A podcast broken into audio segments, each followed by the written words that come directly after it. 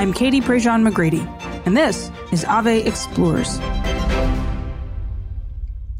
We started this series on the Eucharist with one of our Eucharistic preachers, one of the priests who has been assigned specifically to the project of, for the next few years, preaching in various places and spaces about the Blessed Sacrament and renewing a love of the Blessed Sacrament. And over the course of our season, We've given you some little bonus pieces at the end of every episode. I got to sit down with a Eucharistic preacher and talk about one very specific thing. Well, one of those Eucharistic preachers that we had a chance to visit with, I ended up talking with him a little longer than I had with some of the others. Father Malachy Napier is a CFR with a pretty powerful conversion story and an incredible approach to the understanding of the human person, which is very much a part of the ethos of the Franciscan Friars of the Renewal. That when we encounter a person in need, specifically when they meet the homeless, the hurting, the hungry, the lost, the person that everybody else might ignore, that they see them as human beings, treat them as such, buy them a meal, have a conversation, learn their names, I've had the great joy of spending quite a bit of time with some CFRs. Father Agustino Torres has been a frequent guest on this podcast. And when I was visiting with Father Malachy for this interview, I kept getting this sense that this was a man who knows Jesus and who has been changed by Jesus. The same way that I felt that from every other CFR that I've had the chance to spend time with, but in a very distinct way, what Father Malachy shares, and you're about to hear, because, surprise, we're giving you that full conversation. We didn't chop any of it down. We want you to hear it all. He really kind of brings together everything we've been talking about with this series on the Eucharist. The Eucharist is not this thing that we get, it's not this holy object that I have. It's not this experience that I, I just get to reflect upon as if, oh, you know, my spirituality is this, this thing that other people should covet. It's this movement within our lives of an encounter with Jesus Christ after we have received him in what looks and tastes and smells like bread, but is fully and truly him. That an encounter with the Eucharist compels us to love others better. And if we are not compelled to love others better, then perhaps the Eucharist was not received worthily in our lives. Perhaps the Eucharist was not something, someone that actually changed us. I was incredibly convicted after this conversation with Father Malachy, specifically because you're, you're going to hear him talk about some very practical ways that we can engage with our brothers and sisters who are hurting, who are hungry, who are homeless. He talks about how sometimes when we encounter people in need, we just ignore them. We kind of look past them oh, I don't have any cash right now, so we don't give them anything, or oh, I have nothing that I can do for them that'll actually change their circumstances, you know, far beyond these five minutes. So it's not really worth my energy or time. We we kind of have this blase attitude towards people that we see who might not be asking us for anything except a look, a moment of conversation. Because God has a great sense of humor, the day that I interviewed Father Malachy, I actually ended up running to Chick fil A to pick up lunch for my family. And as I was pulling out of the Chick fil A drive through, which is impossibly long to sit in, it's just never organized. It moves rather quickly once you're in the line, but to get in the line itself takes a bit of time. And as I'm pulling out, there was a man, I've seen him before in our town, sitting under a shaded tree with his sign explaining that he's a veteran of the Vietnam War, fallen on hard times, and he was just looking for some food and some help. Now, I was sitting in the front seat with a meal for everyone in my family two 30 box counts of nuggets, some drinks, a couple of fries, my husband's wrap, and a sandwich for me. And I kind of paused as I was pulling out and so the way I had to pull out of the parking lot, I had to pull out of the parking lot and onto a little, you know, connector street that would then allow me to turn right onto the main drag. And if I turned right onto the main drag to get to this fella, I had to turn right one more time. That would kind of put me back into a loop and back into a, another parking lot. But that's where he was sitting. And I was convicted. I'm not telling you this story because I want you to think, oh, wow, Katie's a good Catholic. I was convicted in that moment because of the conversation I'd had with Father Malachy. This was a conversation we had on a Saturday. I went and picked up lunch for my family on a Saturday, going to Mass the next day on a Sunday. And all I could think was, if I'm going to go to Mass tomorrow and receive Jesus worthily and be changed by that, then I should start to live like I've been changed by the Eucharist before right now. So I cut that second turn and I pulled in and I pulled out the sandwich that I'd gotten for myself. And I rolled the window down and I happened to have $5 in my wallet. I never carry cash, but I had $5 in my wallet. And I rolled the window down and I I asked the man if he was hungry and he looked up at me and he nodded and he came over and I said, "What's your name?" He introduced himself to me. I told him my name. I gave him the sandwich. I gave him the $5. I said, I hope you have a good day. And he said, I'll try to. And I said, I'll pray for you. And he said, Thanks, I'll pray for you too. And off I drove. It was a brief moment of interaction. But it was a moment of interaction compelled from this conversation. I hope you're compelled as well to recognize that the Eucharist transforms us and changes us to encounter people as people and to love them the same way Jesus does. So I hope you enjoyed this bonus conversation, the conclusion to our Ave Explores series on the Eucharist with Father Malachy Napier. Father Malachy, welcome to Ave Explores. Thanks for joining us. Yeah, joy to be here with you today, Katie. So, Father, tell us a little bit about who you are, where you are. You're a CFR, so you look like a Jedi. How yes. did you arrive there? I was not born as a Jedi, but uh, born in Augusta, Georgia, second of eight kids in my family. Grew up in a, a charismatic community there called the Alleluia community. Had a profound impact on my faith. Unfortunately, I did what a lot of teenagers do, which is rebel against all that. I just dove into the world and got myself lost for a number of years. But the Lord is the good shepherd and comes like looking for the lost ones and, and did that for me. And so in early college, experienced the grace of a reversion to my faith, I call it, which was connected with a sense of a call to the priesthood. And after returning to the Lord and to the sacraments and just experiencing some freedom from addictions that I was struggling with at that point, I just started looking for ways to serve. And that brought me into using my free time to do mission work, which would lead me to New York City with the Missionaries of Charity. And one of those summers with the MCs was how I met the friars. And I just met these guys and they're like, they're like normal, you know, they're like guys that I could see myself hanging out with. And also they're guys that were really just like going for it in their desire to want to follow Jesus Christ, to want to serve the poor, want to share the gospel. So as my discernment process continued, just became clearer and clearer that this was this is where the Lord was calling me. And that was 15 years ago that I joined. Wow. So been a priest for three years. I was ordained in the midst of uh, COVID craziness. So I'm a pandemic priest, as I like to refer to myself. So May 30th, 2020 was my ordination and have served in the US in the kind of tri state area of New York.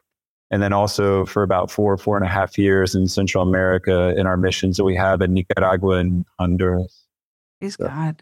You yeah. mentioned a reversion. Can you tell us kind of what brought you back? I think a lot of people know why people walk away, but but everybody's coming back is quite distinct and unique. What was it that just sparked your love of the faith again? Well, the first thing was is I was totally surprised by God. I had stayed at home after I graduated from high school because basically free room and board, you know. I was going to a local state university, but there was one kind of caveat my parents gave me, which was if I stay in the house, because I was the second oldest of eight kids, I was going to go to mass on Sunday because they weren't going to deal with the younger siblings, like, you know, saying, Why do I have to go? He's not going. So I wasn't really living my faith interiorly, but that mm-hmm. sort of mm-hmm. exterior piece of it was still there and was at a mass. The end of mass, the priest before the final blessing told us that there were going to be seminarians sharing their witness of how God called them to the priesthood, which totally frustrated me because it meant the mass was going to go from like being 45 minutes to 50 minutes long to an entire hour. Ah! right. So I stood up and went to the back and was giving my annoyed teenager look to the pastor. And as they were speaking, I heard in my heart, I mean, I think, I don't, I still, it's just kind of like a mystery to me, to be honest, mm-hmm. but I heard with a clarity that made me look from the left to my right. Just this question was, will you be a priest for me too? Mm. And it freaked me out. And that freaking out, like, eh, I was like, all right, shake that off. That was like, the, I don't know what that was, but we're just going to keep on cruising. But it came again. Will you be a priest for me too? Mm. And it just frightened me into an even sort of like deeper diving into the world, just walking away from Christ. And honestly, I hit a rock bottom where I was at a concert in uh, Mobile, Alabama. And in the midst of this wild show and all the partying and everything surrounding it, I had another grace that the Lord gave, which was allowing me to just be stopped right near the front of the stage and looking around and just realizing my heart was empty and the hearts of the people around me were empty. And we were just all smiling because we were all just high. And it was like this awareness that I didn't belong there and that God had something for me. Mm-hmm. And so I went back home eventually, kind of made my way back to Georgia. And a priest who was on a sabbatical from his mission work in Africa knew my family. And he reached out to me. And it was his invitation to go to lunch and then talk with him and kind of catch up, which the first time around, I kept everything super superficial. it was like not going to go anywhere near what's happening interiorly. And then he again, he's like, Hey, you want to grab lunch again? Love to catch up, see how you're doing. And he had a real heart for like black sheep and for those who were lost. And so that next time around, us at the end of our meal, he he asked me this question, was just like, Hey, anything else on your heart? You know, anything at all you want to talk about? And I felt this both deep desire to want to say no and then also at the same time this like longing to say yes and yes was what came out of my lips so it was just like, uh, yes. And then he's like, oh, let's go sit down. We sat down and started speaking for just a, a few minutes. And then just like my, all this like emotion stuff just started welling up. I just started crying. And he looks at me. He's like, you know, would you like to go ahead and just make this a confession? And it's like, yeah, that's sure. I'm a Ted, whatever, you know.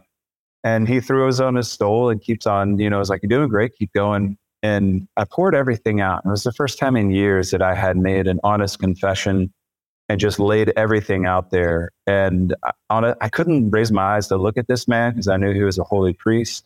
And I was so aware of all the things that I had done and the shame and the guilt. And so I was just sitting there, just looking at the floor, just like crying. And he just says to me, he's like, you know, that was wonderful. I've always known that you had a beautiful heart. Mm. And like, even the words in themselves, like there, there is something beautiful. There is a power in that moment and a grace that I don't have still words for. But I knew with a certainty that like Jesus was speaking to me, that he knew everything about me that I hated and I was ashamed of. And he absolutely unconditionally loved me. Mm-hmm.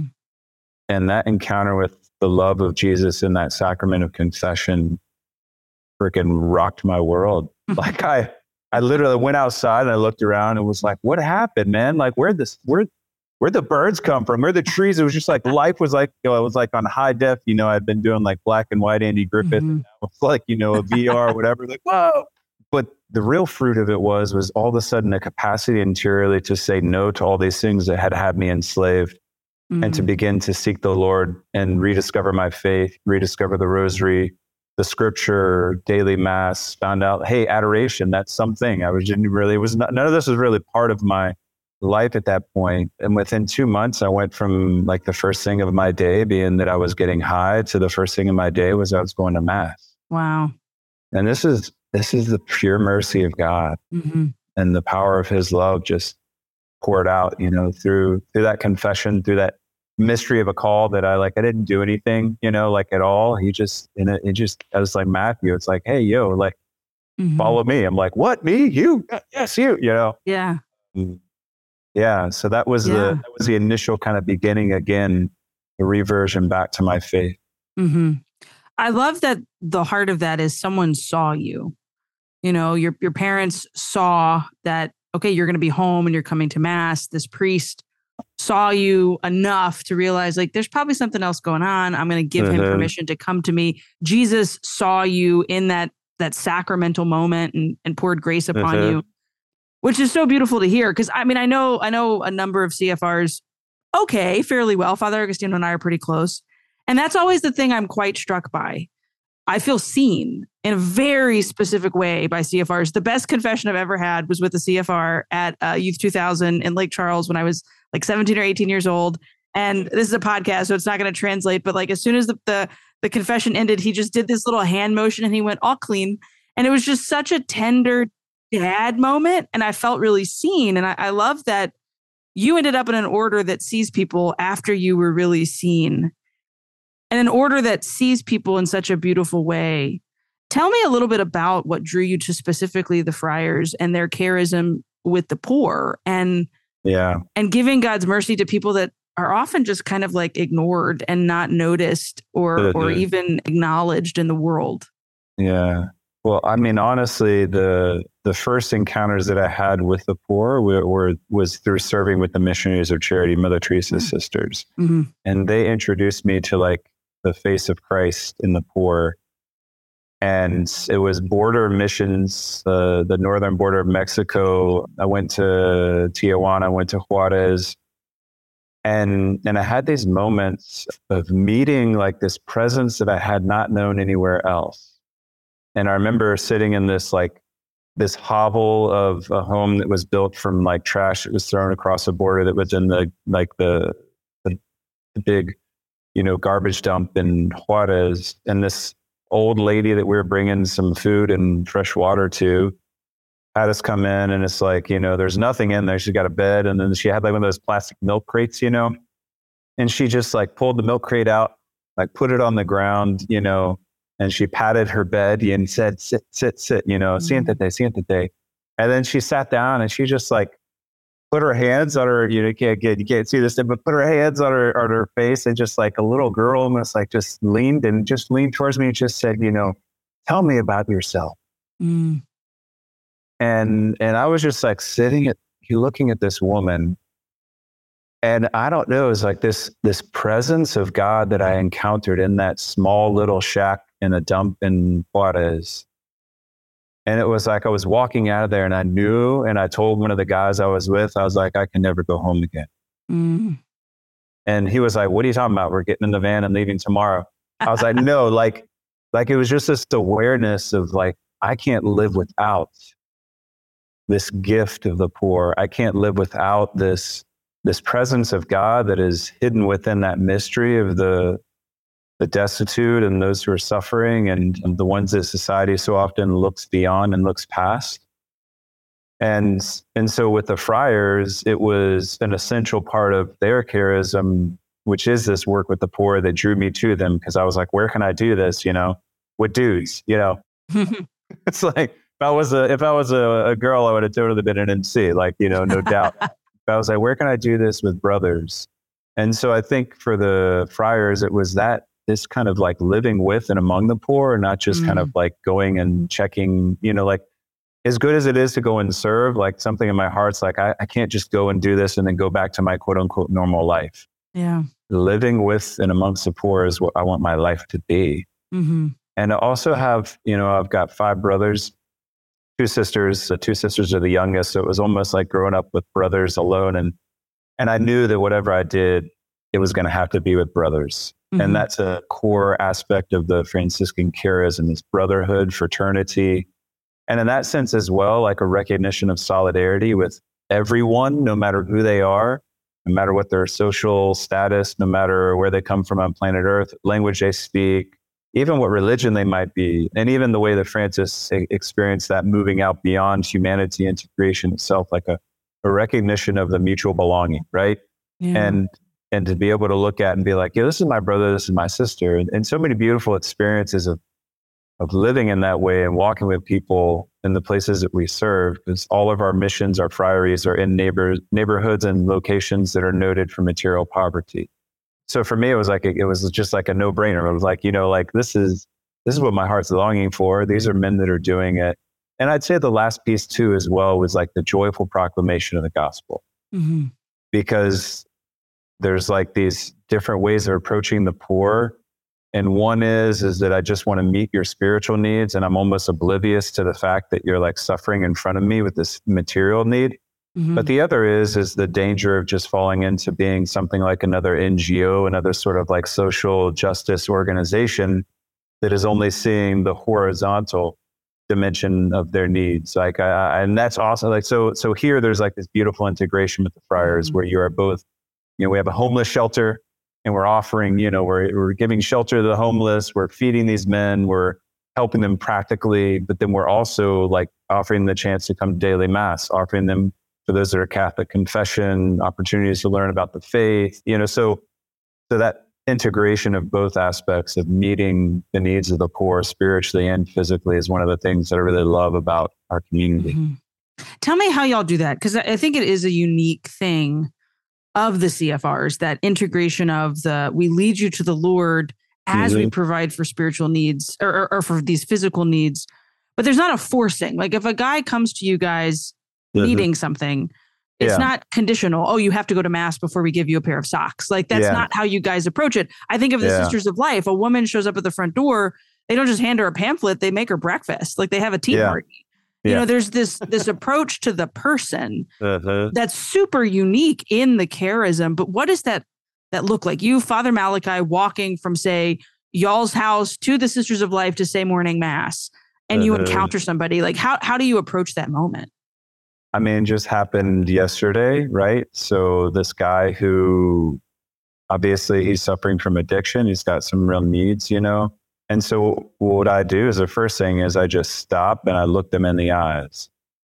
Because there are so many people who never have anyone look them in the eyes and just mm-hmm. like affirm and recognize their dignity that they're a human being. So even it can be a cop out to like throw money at someone, right? And so, like, you know, who are you? Where are you from? What's your name? Shaking their hand and getting beyond like my fear that their hand's dirty. I know it's dirty. Like, who cares? There's. Purell mm-hmm. everywhere. We know that after COVID, right? so, like, you can wash your hand later, but in the moment, it's like, is the thing about this person that somehow is superficially maybe not what I would prefer or somehow uncomfortable for me like to to move beyond that because love always finds a way to mm-hmm. be able to meet mm-hmm. the person where they are and so then it's like you know what is it that you need and sometimes they just need to talk like there's a lot of times they don't even ask me for something they just want to talk mm-hmm. sometimes they need food in which case i'm like hey yeah like right across the street there's a place i'm gonna go get you you know like uh, go to the deli get you a sandwich and a drink and come back and and even more powerfully if i have the time or moments where i've been able to be like grab them a sandwich get myself a sandwich and sit down and eat with them mm-hmm. like to have a moment of communion and in that listening I, I also you know am listening and trying to ask the lord like what's in this person's heart because every human heart is made for god every human heart is looking for jesus christ and so i'm listening in their story listening in what they're saying and asking the holy spirit how has this person already been looking for you? And, and where do you want to meet them today? And so often, you know, at the end, um, it comes naturally enough, especially being a friar, he's sort of a little bit of a, you know, like a, um, a one up on other people that were already, were already like evidently religious. And so therefore it's a much more natural bridge, but just to mm-hmm. say, Hey, is there anything I can pray for you for today? Mm-hmm. Um, and certainly as a priest, I'm also additionally just like graced with being able to offer them an actual blessing, but to be able to pray with them and, you know, and say, God bless you. And even if I don't know how to say a prayer, meaning if somebody's like listening, it's like, ah, what do you do? How do you, you know, it's like, you can always just say, hey, can we say a prayer together? And then pray the Our Father. Mm-hmm. Like there's power right in this. Yeah. Yeah. and also to stand there as well in that moment and be intentional that I'm saying the word Our Father with you, my brother or my sister. Mm-hmm. Like we're saying our together, and I'm, I'm mm-hmm. acknowledging that I belong to you and you belong to me, and that we're part of the same family. And there's such a grace that comes with that, I think, for people a healing in the being seen, being loved, being treated with dignity. And so, yeah, that would be kind of an example, I guess, of the, the things that happen when you're, when you're out on the street, if you will. Mm-hmm. And certainly, uh, unfortunately, in the cities across this country, there's been such a, a massive spike in presence of homelessness and those who are begging. And I, you know, travel for missions other places in the country, and I just see it. I'm like, whoa! Like there's people mm-hmm. out in intersections in towns and cities that I never had seen before. Yeah. So I think it's a real question that's presenting itself to us in our real lives. You know, and it's yeah. to not just simply walk past, drive past, ignore this cry that's mm-hmm. in the heart of humanity that needs love, and love is expressed through the concreteness of you know the works of the the corporal works of mercy, but it's mm-hmm. also expressed through the the deeper response of the spiritual works of mercy. Mm-hmm. Yeah. Jesus tells us, right, the poor you'll always have with you. And I, I think sometimes middle class Americans who are listening to this podcast will think, oh, okay, well, the poor are always with us. So like they're always going to be there. But it's it's more like a conviction of like the poor are are always there. And it's actually like a, a grace that you have the opportunity and chance uh-huh. to change their reality, not necessarily by removing the poverty, although if you have the means to help with that, you should, but uh-huh. to be uh-huh. present to the person who is uh-huh. experiencing that poverty because it also yeah. reveals our own poverty in a very real way. Yeah, because we all stand as beggars before God. Right. And I often tell people, I'm like, you know, if you just stop for a moment and realize it, like you don't have anything, and St. Francis would say this you have nothing that you can claim as your own. Mm-hmm. The idea of ownership in the full, like deepest sense existentially is a an illusion because we only exist because God is lovingly giving us the gift of our existence at each and every moment. We're loved into existence by Him. We're sustained by that love. The breath that we're breathing is mm-hmm. gift. Everything is gift. And so I think part of that is to know and recognize that the church understands, right? The universal destination of goods, like that there's a way in which the gift of creation, the resources that are available have been given to humanity as a whole. And so if I have, you know, something in excess, it's not and this is interesting. I was a quick story of being in Nicaragua with a, a guy who's from like the 1% families of Nicaragua. So in every poor country, I lived there for a number of years. And, you know, there's like these radical like distances between this small group of the population that could be extremely wealthy, even by US standards, and then just like abject poverty. And driving with him in his vehicle, and he was taking me to the airport. So he's a friend, a benefactor, and just yeah, it's a friend more than anything else. Mm-hmm. But we're driving along, we come up to an intersection, and these people just start immediately descending on the vehicles to like beg you for money, and mothers with children that you know like evidently are like in need, and and so he drops his visor and starts grabbing cash that he has up there in small bills mm. and passes it out to this woman. And then somebody else comes and he has and he just keeps doing this. And I'm just so moved by this and I'm like, bro, it's like, that's, I was like, I was like, Nico, I was like, that's beautiful, man. Just that generosity, kindness to the poor. And then he looks mm-hmm. at me and he says, uh, I mean, it's not charity. I'm just giving them what's theirs. Mm. Like this recognition that like mm. it actually belongs to them. Yeah. My yeah. excess is actually, it belongs to the poor. And so we have the gift and the opportunity to imitate the gratuitous love of God by giving of what we have to those who are in need. And that's actually, like you said, it's actually a blessing for us, the ones mm-hmm. who give. But there is a sense in which it's a justice issue as well. Mm-hmm. Like yeah. it's like there's a real tremendous need here, and I have more than what is necessary. Mm-hmm. Like I, I owe it. I mean, sorry to say it, but like there is yeah. a sense like we actually owe like this this resource is something that is meant to serve the whole family. Mm-hmm. And it would be like sitting down, you know, to dinner and, you know, it's like one kid's got, you know, just like a small little bowl of macaroni and cheese and like everybody else has got their own like personal pizza, you know, and it's like, yo, like, give me, can I have a little slice of yours? I mean, you got like four slices over there. Can I just get one? yeah. it's like, yeah, like that's what you ought to do. Yeah. So, so this love that we have for Christ always needs to be expressed in the concrete of our lives. And one of the privileged places that he's given to us to be able to do that with certainty is whenever we love the poor. Mm-hmm. How do you think the Eucharist, and I, specifically, I think this moment of revival that we're in, uh-huh. is is wrapped up in this because you can't. You, you said it a minute ago. If we all we're doing is providing for material needs of the poor, we're just another uh-huh. NGO. But when yeah. there's this component of I'm doing it because I'm compelled by the gospel and I'm, yeah. I'm challenged and like I, I can't do it well or I can't do it in that fuller sense unless I'm going to mass every Sunday, unless I'm receiving yeah. Jesus in the Eucharist first. How do you find those two things can be more fully integrated into one's understanding? I think the kind of truism you can't give what you don't receive, what mm-hmm. you don't have. And I think also is this is that like when people begin to understand what's happening at mass then you recognize that like this is like just the necessary like foregone conclusion and i'll give you an example from a quote from blessed pier giorgio frassati who being from a wealthy family in italy in the early 20th century nonetheless would go and spend his time in the poor neighborhoods of of Turin, Italy, serving these these sick and poor families. And and people were like, "Wow, that's so wonderful what you do." And he says, after the gift that Jesus has given me in the Eucharist, it is a small thing for me to return His love by loving the poor. Mm. And so when we begin to just like stop and wait a moment, like let me just process. Whoa, like God just gave himself to me, body, blood, soul, and divinity. I don't deserve that. I don't care how good you've been that week or month mm-hmm. or day.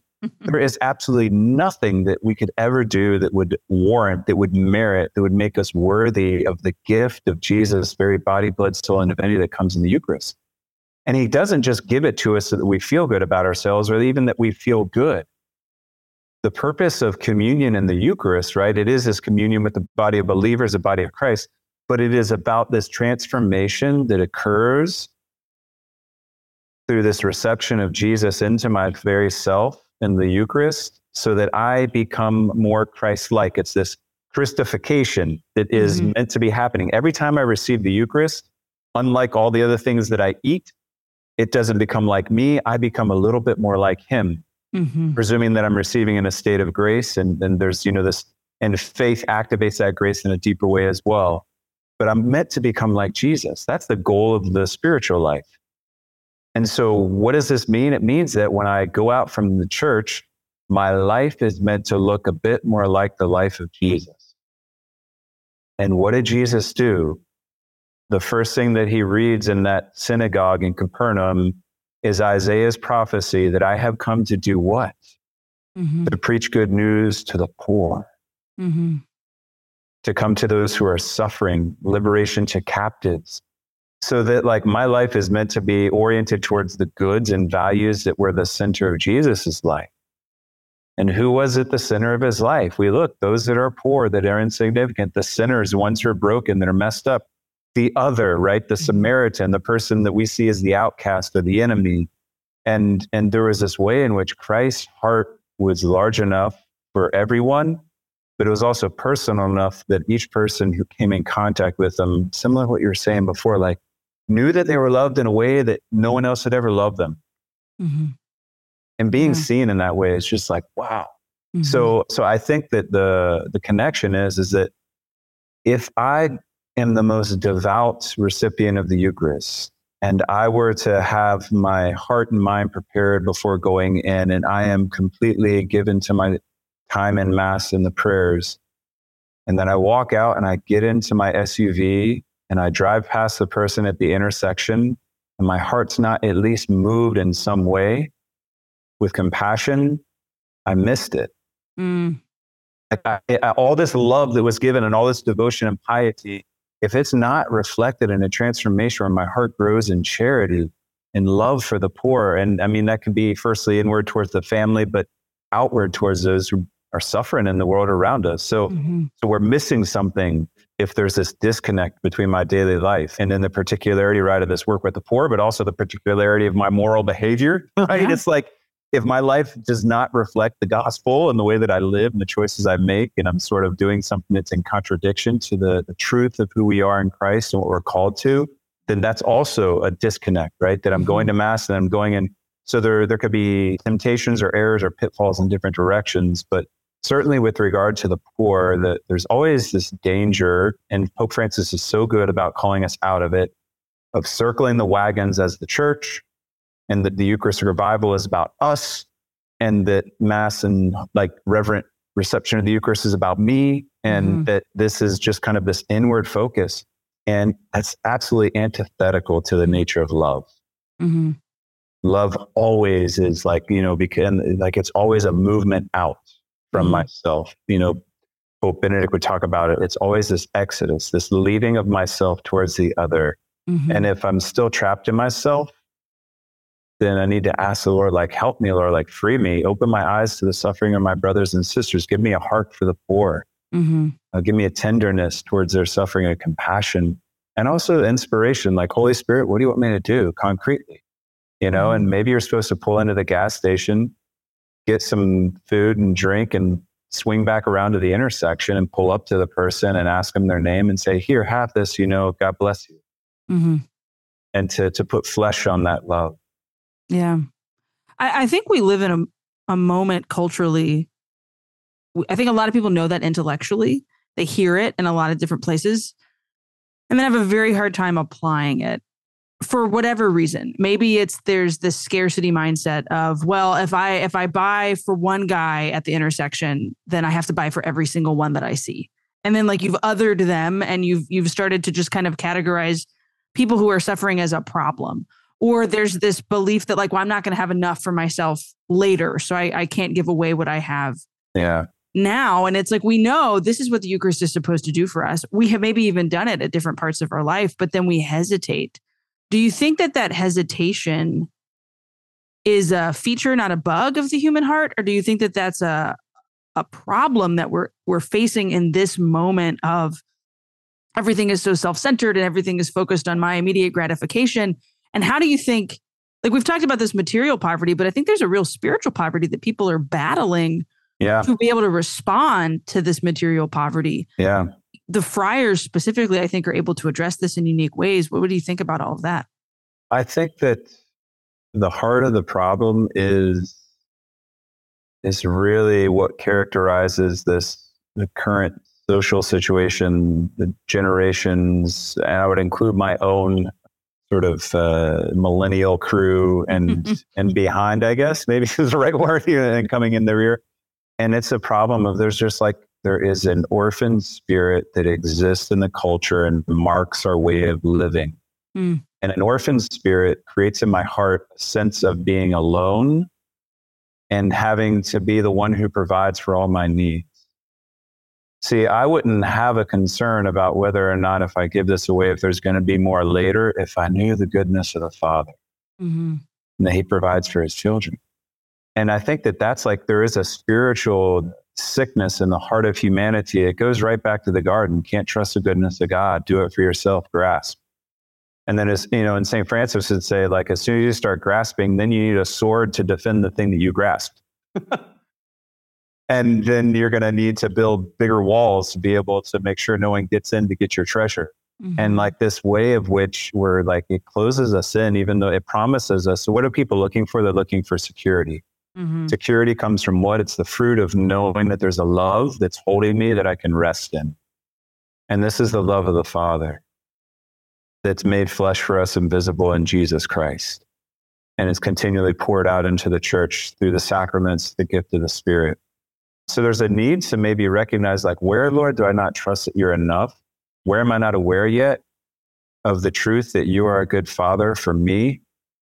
I think also another thing as well is is this a problem with the the mass communication, right? Is it like the um, we all have like emotional thresholds. I can only like feel so much before I just shut down. Mm-hmm. Then you show me another picture of a kid who's like skeleton and needs food, and I just can't emotionally absorb it. And so there's a there's a danger with this like overexposure to mm-hmm. everything that's happening all the time, which makes our hearts a bit numb to the humanity that's right before us. And I'd say, in response to this question of like, well, what do I do if I give to him? What about there's like, you only have this moment. Mm-hmm. Literally, this is it. And the only thing you can do is in this moment, ask the Lord, like, Lord, what do you want me to do? Mm-hmm. And if you to like live in a relationship of love with the Lord, he actually responds to that.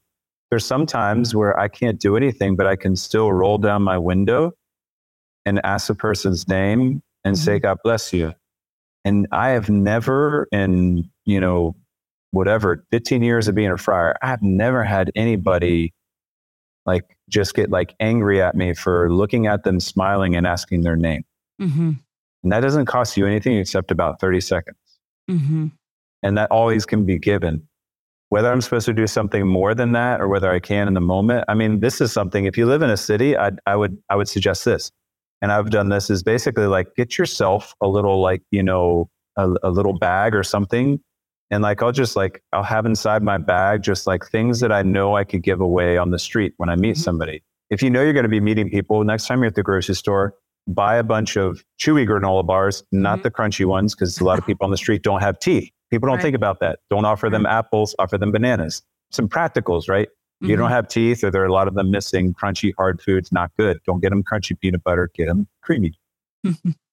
but you could do that, or make a few sandwiches. Like I know I will see people consistently, and so mm-hmm. I'm gonna have, or in your car, like in the little console, like mm-hmm. throw some granola bars, throw you know like you know a couple little drinks or something. And so I'm driving around. I may not use them today, but when somebody comes up, I can say, "How are you doing?" I can offer them something concrete, yeah. but I can also offer them that deeper need and this is something Mother Teresa spoke about is like she said like the greatest poverty that exists in all these places that she had been, the worst hellholes on planet Earth, and she's been in each of them. The worst poverty she's ever met is the poverty of someone who doesn't know that they're loved. Mm-hmm. And the fact is, is that this is what the heart of each person is looking for. And that's because we're all made for the love of God made flesh, who is Jesus Christ. Mm. And so we bring that presence. So going back to the Eucharist, you've received Jesus. He's now in you. Now you're walking out there into wherever it is, you know, your neighborhood, your city, your, you know, the streets, the grocery store. And guess who you're bringing with you now in a way that you weren't before you just received him in the Eucharist? Mm-hmm. Jesus. Mm-hmm. And guess what every human heart is looking for? Jesus. Mm-hmm. So you have something to offer and bringing that presence and bringing that love it could be at times perhaps i would dare say like a poverty of faith and awareness like i think that as church as catholics as christians in the face of all of the sort of secular barrage that's about us we uh, this this temptation to doubt what we have to bring and to offer to people has entered our hearts. Mm-hmm. And and we want to evaluate what we're bringing to people based on secular standards. When you dare to trust that jesus actually is what people are looking for and that's the disposition of your heart and you live from that and you love people from that place like miracles happen. Yeah. people's lives are transformed and even like physical miracles i've seen that a bunch too like mm-hmm. physical healing like god does this stuff. Yeah he's real and his presence mm-hmm. in the eucharist is real but it's meant to effect in our lives a real transformation which means I should never walk out of the church and live my life the same way as I was before I walked into that church. Mm-hmm. Because each time my heart, please God, is just a little bit more like the heart of Jesus. Yeah. That's, that's filled with a bit more compassion, mm-hmm. maybe a little more patience, maybe some forgiveness where I wasn't able to forgive before, perhaps some detachment from some sin that was really like kind of holding on to me in a way before. Every mm-hmm. time we receive the Eucharist, it's meant to make our hearts more like the heart of Jesus. Yeah. Yeah. And that's, I would dare say, the project of revival mm-hmm. in the mm-hmm. first place. You know, that's that's why this is happening because there's been this understanding that that yes, it's a it's a lack of a theological understanding. Yes, it's less mass attendance, but also this this this unawareness that we have this this awareness we've lost of what it's supposed to be doing mm-hmm. in our lives and, and in the world yeah. around us. Father, yeah. we, we end our episodes this season by asking the question. I forgot to warn you ahead of time. So this is truly okay. like a spontaneous. We ask everybody to imagine you get to meet somebody and have just a minute with them. And this is actually probably something that happens all the time for you. You just meet people and you only have a moment. But you have one minute to talk to somebody. You get to tell us who that person is. Are they a fallen away Catholic? Are they a faithful daily mass going Catholic? Whoever they are, wherever they happen to be in their journey of faith, you get a minute with them to tell them about the Eucharist. What uh, do you say? Who are they and, and what do you say? I would say fallen away because there's so many that are in that position of feeling like they don't belong. And I think the, the thing that I just, it's like you're not alone. Mm.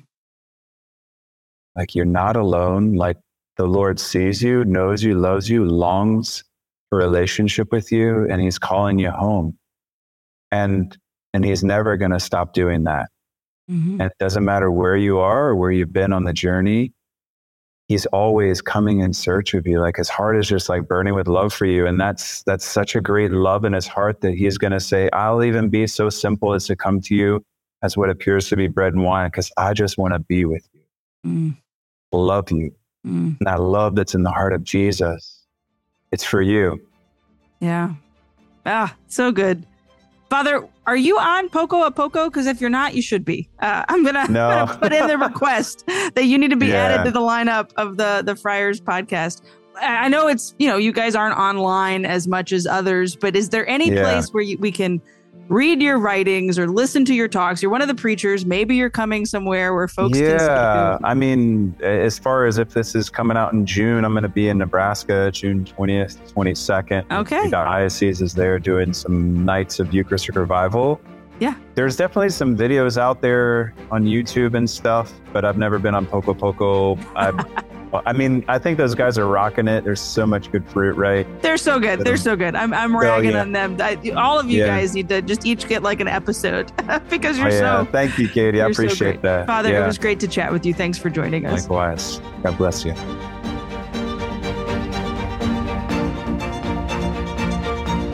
It was a great joy to get to chat with Father Malachy and to visit with all of our incredible guests over this season. Nine episodes that I am incredibly proud of.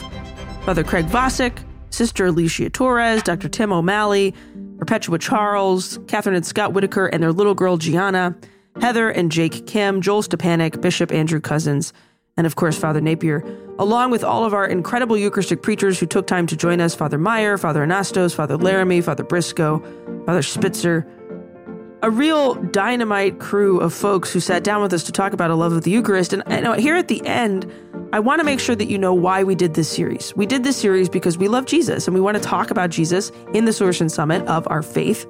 The most significant thing we can do as Catholics is receive the Blessed Sacrament. It changes our lives, it changes the world. And we are in a moment right now of revival in this country.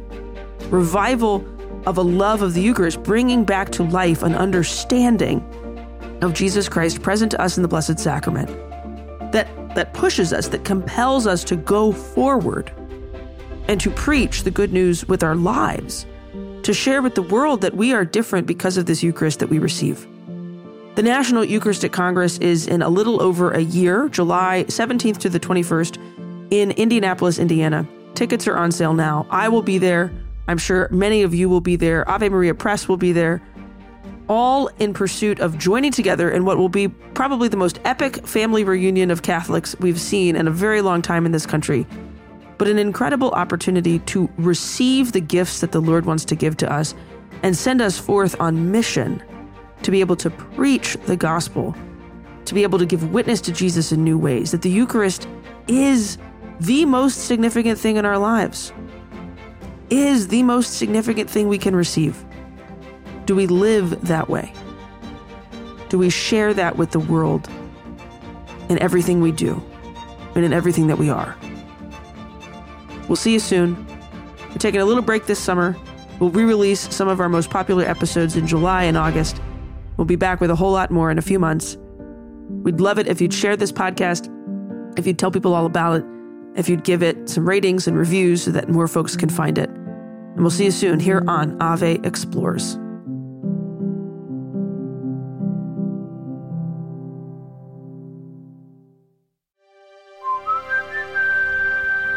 This podcast is part of the Spoke Street Network. For more great podcasts, visit spokestreet.com.